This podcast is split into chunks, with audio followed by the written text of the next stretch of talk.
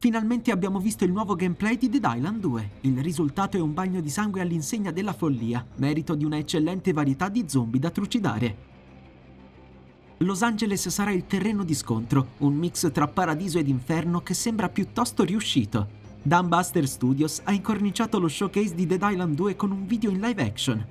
Tutto comincia quando un piccolo gruppo di sopravvissuti si introduce nella villa di David H. Rothstein, un produttore di Hollywood responsabile di aver portato sul mercato i peggiori adattamenti di film in formato videoludico.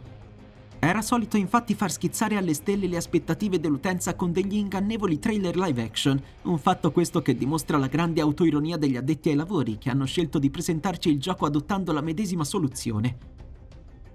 Nell'esplorare la casa, uno dei protagonisti dello short film trova un disco contenente il gameplay di Dead Island 2, che una volta inserito in un portatile ci ha dato un assaggio delle classiche attrazioni turistiche che visiteremo nella Los Angeles virtuale, da Beverly Hills fino alle rive di Santa Monica. Secondo gli sviluppatori lo scenario deve rappresentare un incontro tra paradiso e inferno e da quel che abbiamo avuto modo di vedere sembra che l'obiettivo sia stato raggiunto. Le assolate strade della città, le stazioni della metro e le ville da sogno sono solo alcuni dei luoghi in cui dovremo macellare i non morti, in una mappa che potrebbe offrire numerosi segreti da scoprire e una buona verticalità.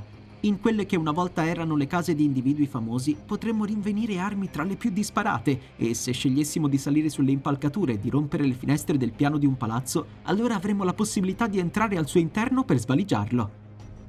Non sappiamo quanti interni saranno effettivamente visitabili, ma se pensiamo alle fognature con manovelle da trovare, porte da aprire o ai centri commerciali tutti da perlustrare, viene facile credere che il mondo di gioco sia stato assemblato con cognizione di causa, così da essere ben più di una fotografia sporca di sangue.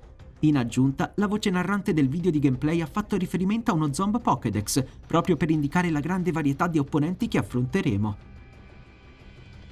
Almeno sul fronte estetico, il lavoro svolto da Dumbuster Studio sembra essere davvero notevole, tra i nemici in stato avanzato di putrefazione, quelli in abiti da lavoro, in tenuta vacanziera o dagli outfit insoliti.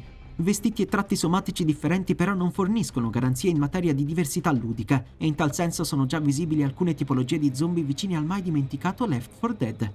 Oltre alla classica carne da macello, ai nemici più rapidi o torreggianti, ai temibili urlatori e agli abomini esplosivi, il gioco ci chiamerà a sotterrare anche delle creature più intelligenti, che ci auguriamo possano stupirci con degli approcci offensivi meno scontati per non incontrare una morte atroce per nostra mano.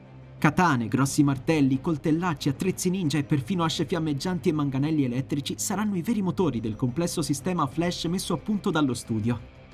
Parliamo in sostanza di una gestione localizzata dei danni ad alta precisione, che ci permetterà di causare agli zombie ferite d'armi da taglio realistiche o di esporre alla luce di Los Angeles i loro organi interni in accordo coi nostri colpi. Vedere Amy, la protagonista del gioco, insieme a Jacob, infilare la sua mano nel volto aperto di un'orrida non morta e provocare il tremolio della sua mandibola spezzata è quel genere di dettagli che testimoniano la cura con cui è stato realizzato l'intero sistema di danni. In aggiunta ai dropkick, ai pestoni e alle eliminazioni ambientali, come friggere i malcapitati in putrefazione durante un bagno in piscina, i nostri eroi potranno anche entrare in una sorta di stato di furia per dilaniare i mostri a mani nude e ovviamente servirsi dei tradizionali fucili a pompa e mitragliette. Il trailer ha dato spazio anche alla safe house in cui rilassarsi e incontrare i folli sopravvissuti che popolano LA. Fattori come la caratterizzazione dei comprimari e gli incarichi che con ogni probabilità ci assegneranno andranno a giocare un ruolo importante nel computo generale dell'esperienza, soprattutto se ci daranno accesso a nuovi vantaggi e diavolerie. D'altra parte Dead Island 2 dovrà puntare tutto sull'efficacia delle sue componenti, così da ridestare la voglia di fare mattanze di zombie anche in coloro che col tempo l'hanno perduta.